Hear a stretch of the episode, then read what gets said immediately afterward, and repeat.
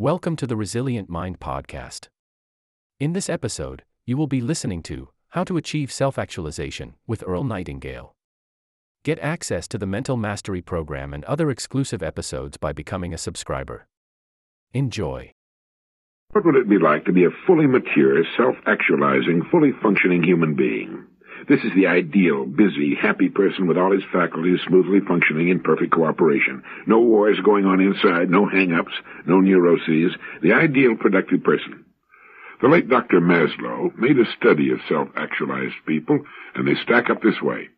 First, these superior people have the ability to see life clearly, to see it as it is rather than as they wish it to be. They are less emotional and more objective about their observations. They're far above average in their ability to judge people correctly and to see through the phony or the fake.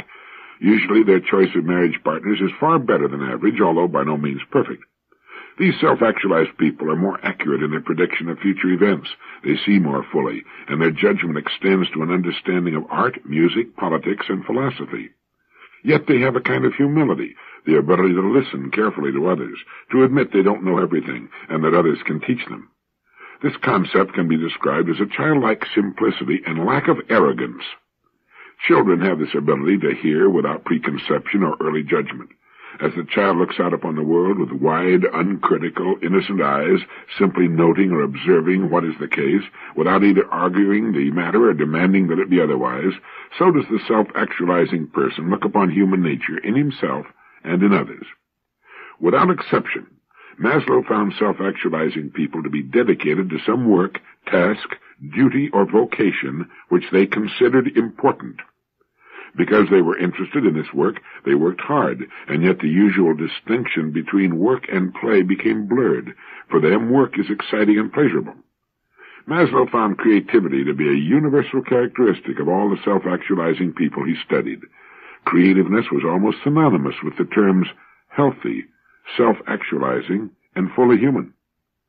And here again, the creativity of these people is similar to that of little children before they learn to fear the ridicule of others. Maslow believes this to be a characteristic which is too frequently lost as we grow older. Self-actualizing people either do not lose this fresh, naive approach, or if they lose it, they recover it later in life. Spontaneity is typical of this person. Self-actualizing people are less inhibited, therefore more expressive, natural, and simple, and of course, they have courage. The courage that's needed in the lonely moments of creation. This is a kind of daring, uh, going out in front all alone, a defiance, a challenge. Thus, while these persons are humble in that they're open to new ideas, they're willing to forego popularity to stand up for a new idea. The self-actualizing person is a hard worker. Inspirations are a dime a dozen. The difference between the inspiration and the finished product, for example, uh, Tolstoy's War and Peace, is an awful lot of hard work. To go on, the self-actualizing person has a low degree of self-conflict. He's not at war with himself. His personality is integrated. This gives him more energy for productive purposes. As Maslow puts it, truth, goodness, and beauty are in the average person in our culture only fairly well correlated with each other, and in the neurotic person even less so.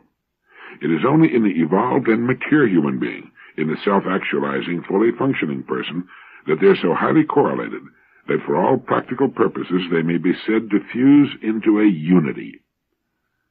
The psychologically healthy person is both selfish and unselfish, and in fact these two attitudes merge into one. The healthy person finds happiness in helping others. Thus for him, unselfishness is selfish, they get selfish pleasure from the pleasures of other people, which is a way of being unselfish. Or saying it another way, the healthy person is selfish in a healthy way, a way which is beneficial to him and to society too. Research indicates that the healthy person is most integrated when facing a great creative challenge, some worthwhile goal, or a time of serious threat or emergency. The mature person has a healthy respect for himself, a respect based upon knowledge that he is competent and adequate, and, while not dependent upon it, frequently receives deserved respect from others. Such a person does not need or value unwanted fame or notoriety. He's in control of himself and his destiny. He's not afraid of himself, ashamed of himself, or discouraged by his mistakes. He makes mistakes, but takes them in stride. The psychologically healthy person is highly independent, yet enjoys people. He's free. He resists the dictates of culture when it does not agree with his point of view. The average person is motivated by deficiencies. He seeks to fulfill his basic needs for safety, belongingness, love, respect, and self-esteem. The healthy person is motivated by a desire for self-actualization or growth. A man has a hierarchy of needs. As one is satisfied, a new one pops up. The needs start with the purely physiological food, liquid, shelter, sex, sleep, and oxygen, not necessarily in that order. For the man who's extremely and dangerously hungry, Dr. Maslow said, no other interests exist but food. He dreams food, he remembers food, he thinks about food, he emotes only about food, he perceives only food, and he wants only food. But what happens to man's desires when there's plenty of bread, and when his belly is full? At once other and higher needs emerge, and these, rather than physiological hungers, dominate the organism. And when these in turn are satisfied, again new and still higher needs emerge, and so on.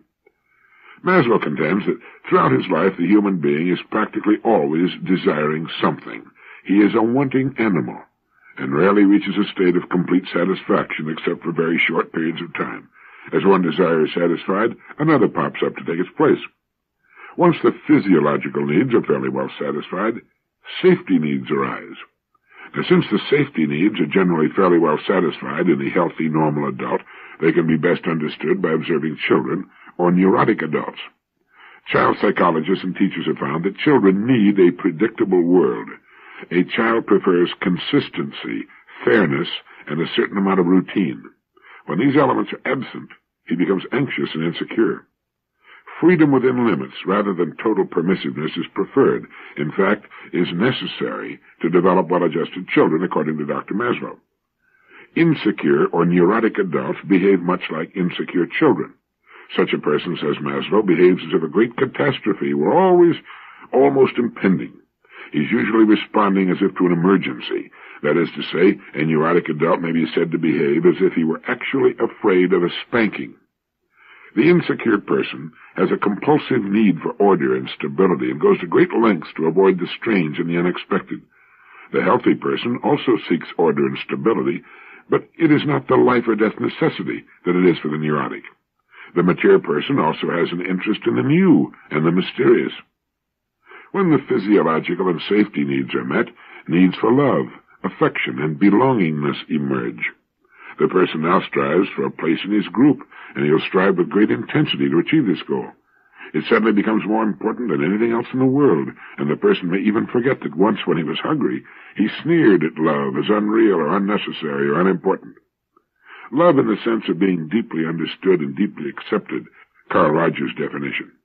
Following this is the need for personal development and the utilization of one's potential. On and on the needs of humankind go. The need for identification, the need to understand the unknown, the need to transcend whatever has been accomplished in the past. They're never ending. In trying to understand what motivates people, it's important to remember that once a need has been gratified, it has little effect on motivation, at least for a while. As Dr. Maslow has said, a want that is satisfied is no longer a want. As long as we want things and are motivated toward their achievement, we are alive, interested, motivated.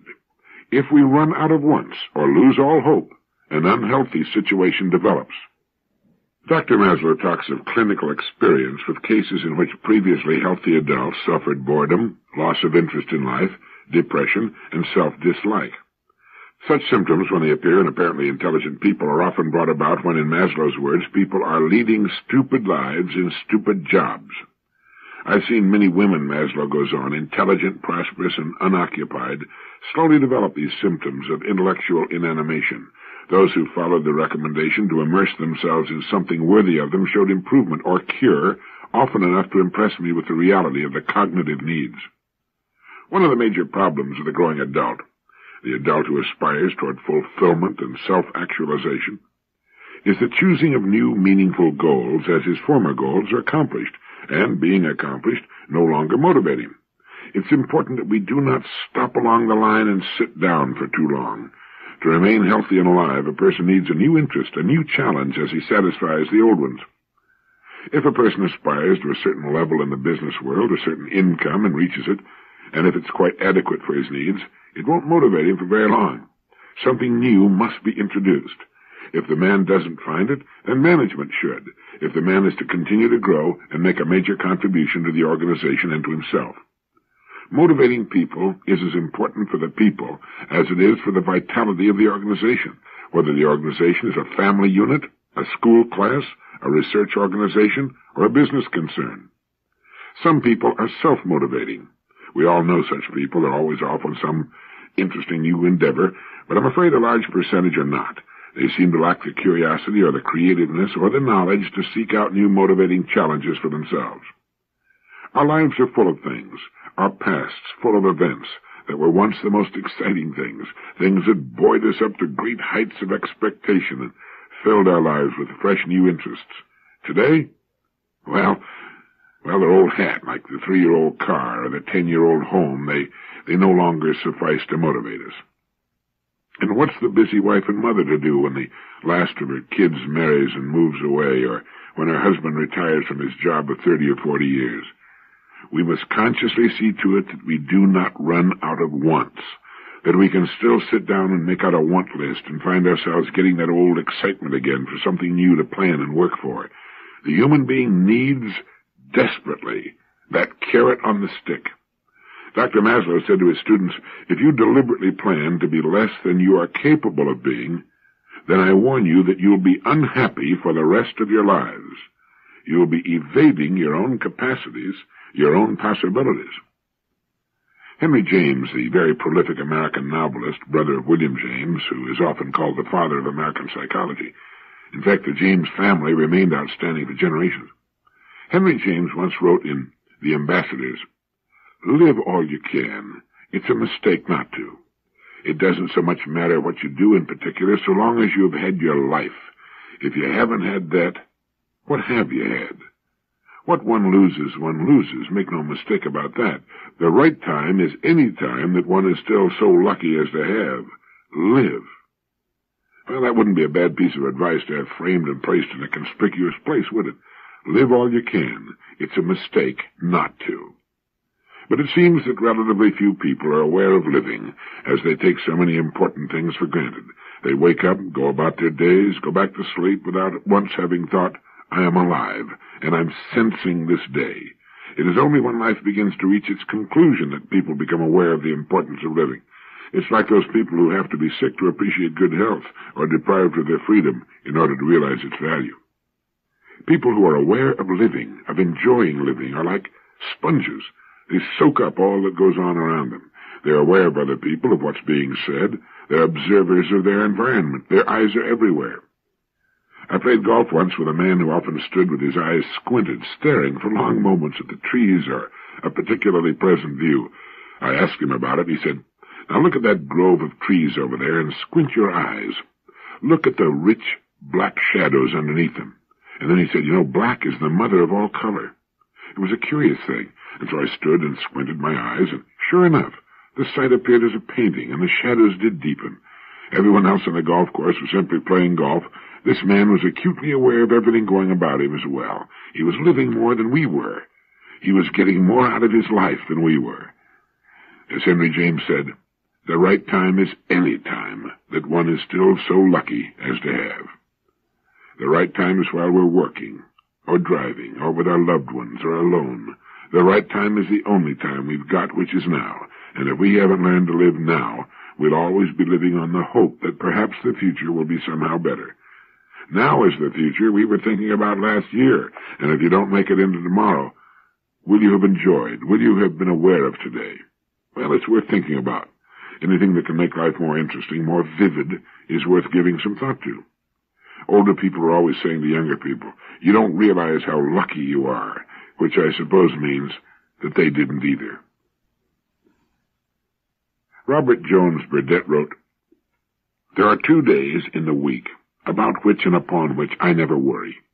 Two carefree days, kept sacredly free from fear and apprehension. One of these days is yesterday, and the other day I do not worry about is tomorrow. It isn't the experience of today that drives men mad. It's the remorse for something that happened yesterday and the dread of what tomorrow may disclose. That's good, isn't it? It reminded me of the line in Matthew in the New English Bible in which Jesus is quoted as saying, So do not be anxious about tomorrow. Tomorrow will look after itself. Each day has troubles enough of its own. If a person could take Robert Burdette's advice to heart, if he could keep those two important days free from fear and apprehension, if he could never be remorseful about yesterday or concerned about tomorrow, it would do a lot more than lift a great load from his mind. It would cause him to concentrate on the only time we have, which is right now. If we handle today properly, we need take no thought about tomorrow. When tomorrow comes, we can handle it as best as we can, and it'll take care of the day after. This is not to say that we should not set goals for ourselves. I think we should, most definitely. But once we know what our goals are, we can quit worrying and set ourselves to today's task in the calm assurance and expectation that we'll reach the goals we've set in good time. Living is like building a house with bricks. You can set only one brick at a time. You can live only one day at a time. We all know this. Understanding it is not difficult, but doing it is something else again. We need, I think, some kind of reminder every morning, perhaps at many times during the day, until we can form the habit of living in which someone called day-tight compartments. This is a panic-proof way to live because we can almost always handle the events of today. It's the imagined disasters of tomorrow or next week or next year that tend to wear people down and make negative misfits of them.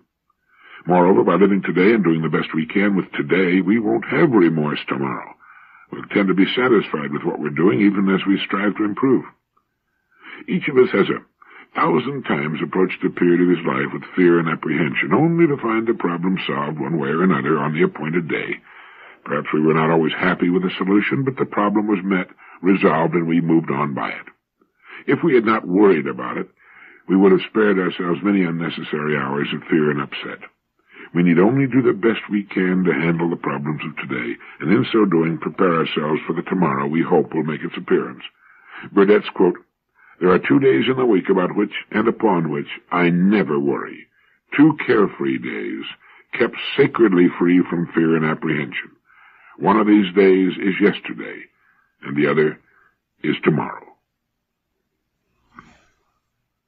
I was chatting with a West Coast psychologist and management consultant the other day. He's also an author of some note, and he happened to mention that he's conducted classes in prosperity.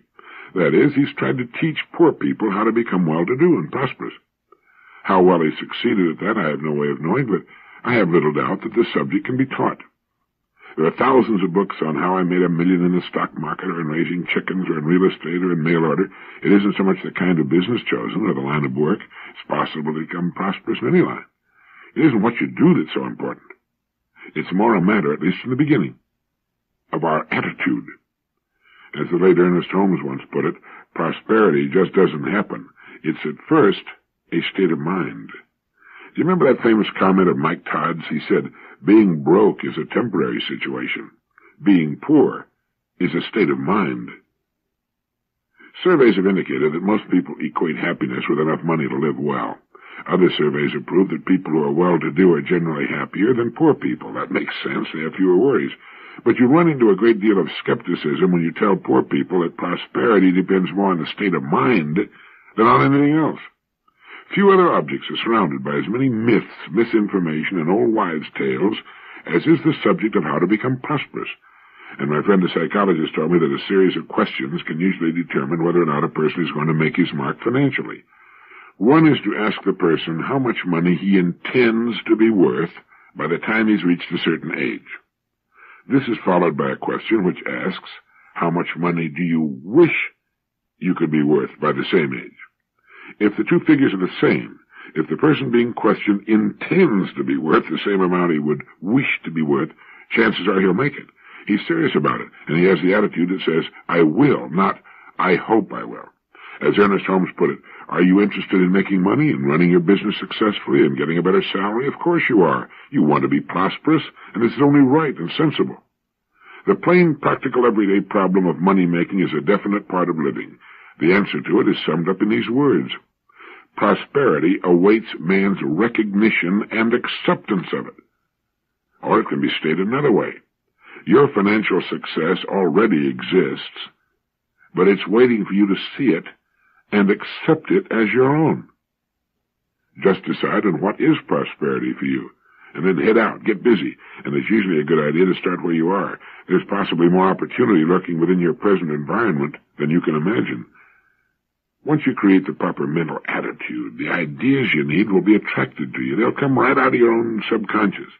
Then if your attitude is still right, you'll act upon your ideas. But it all starts with the right attitude.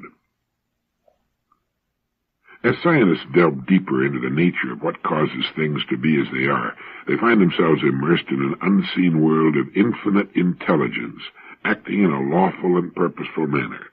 What we encounter in the physical world appears to be but a manifestation of invisible cause.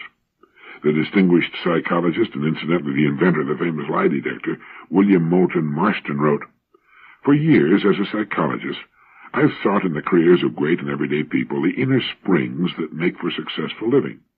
There are two which seem to me of prime importance. The first is plain old hard work, governed by cool, logical thoughtfulness.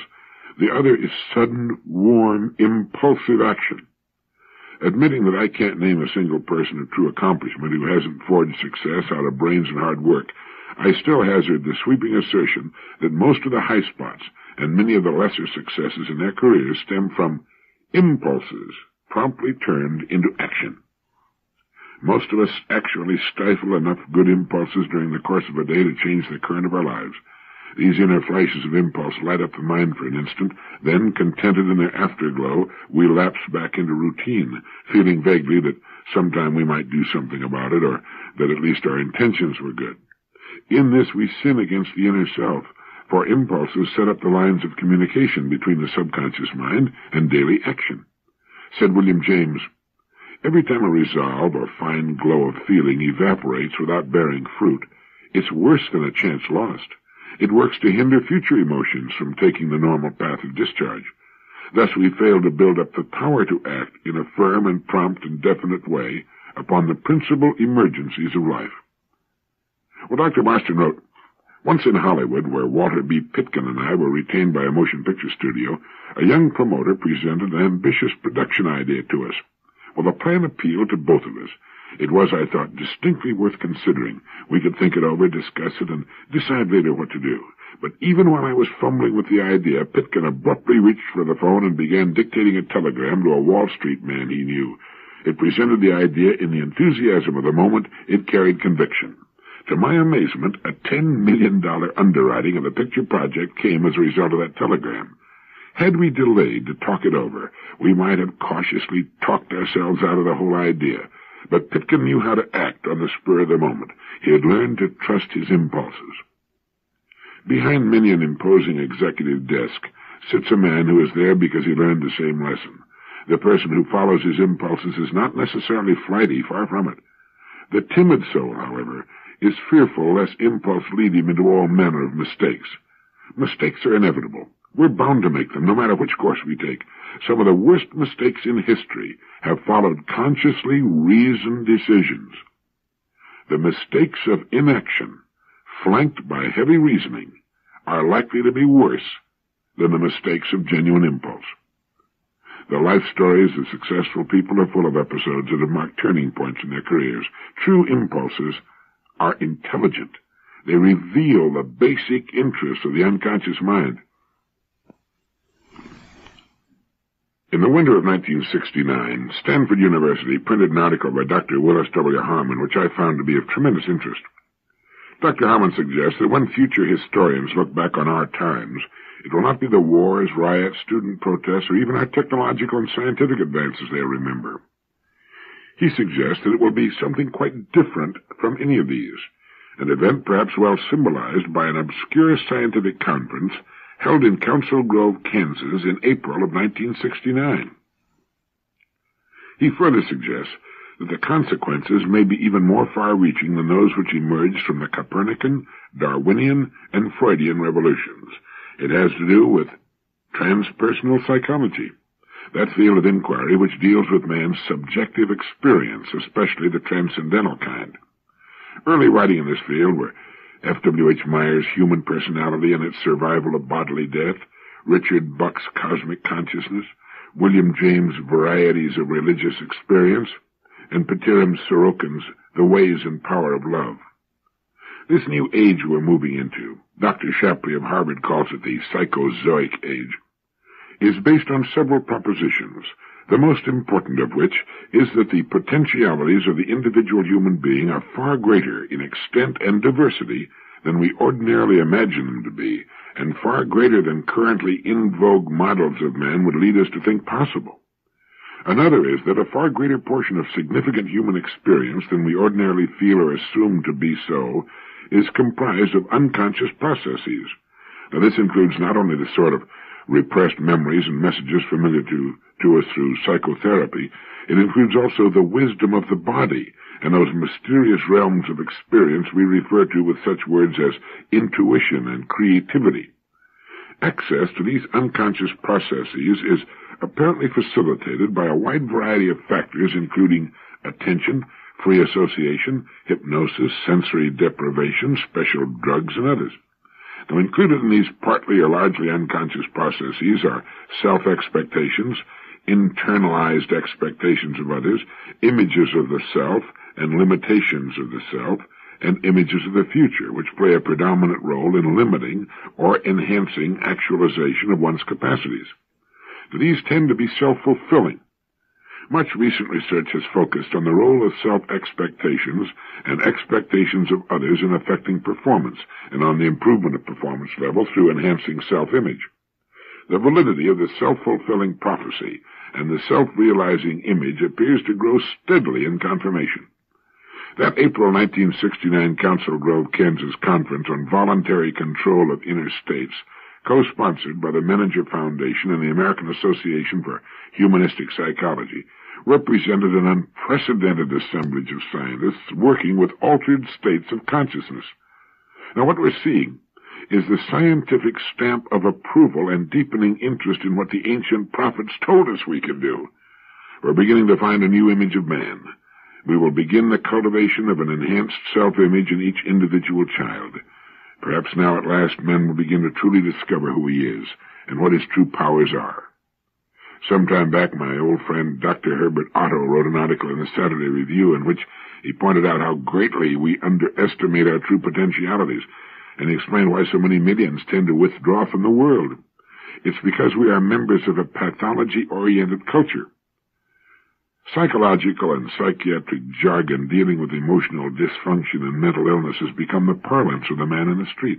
In addition, from early childhood in our educational system, we learn largely by our mistakes, by having them pointed out to us repeatedly.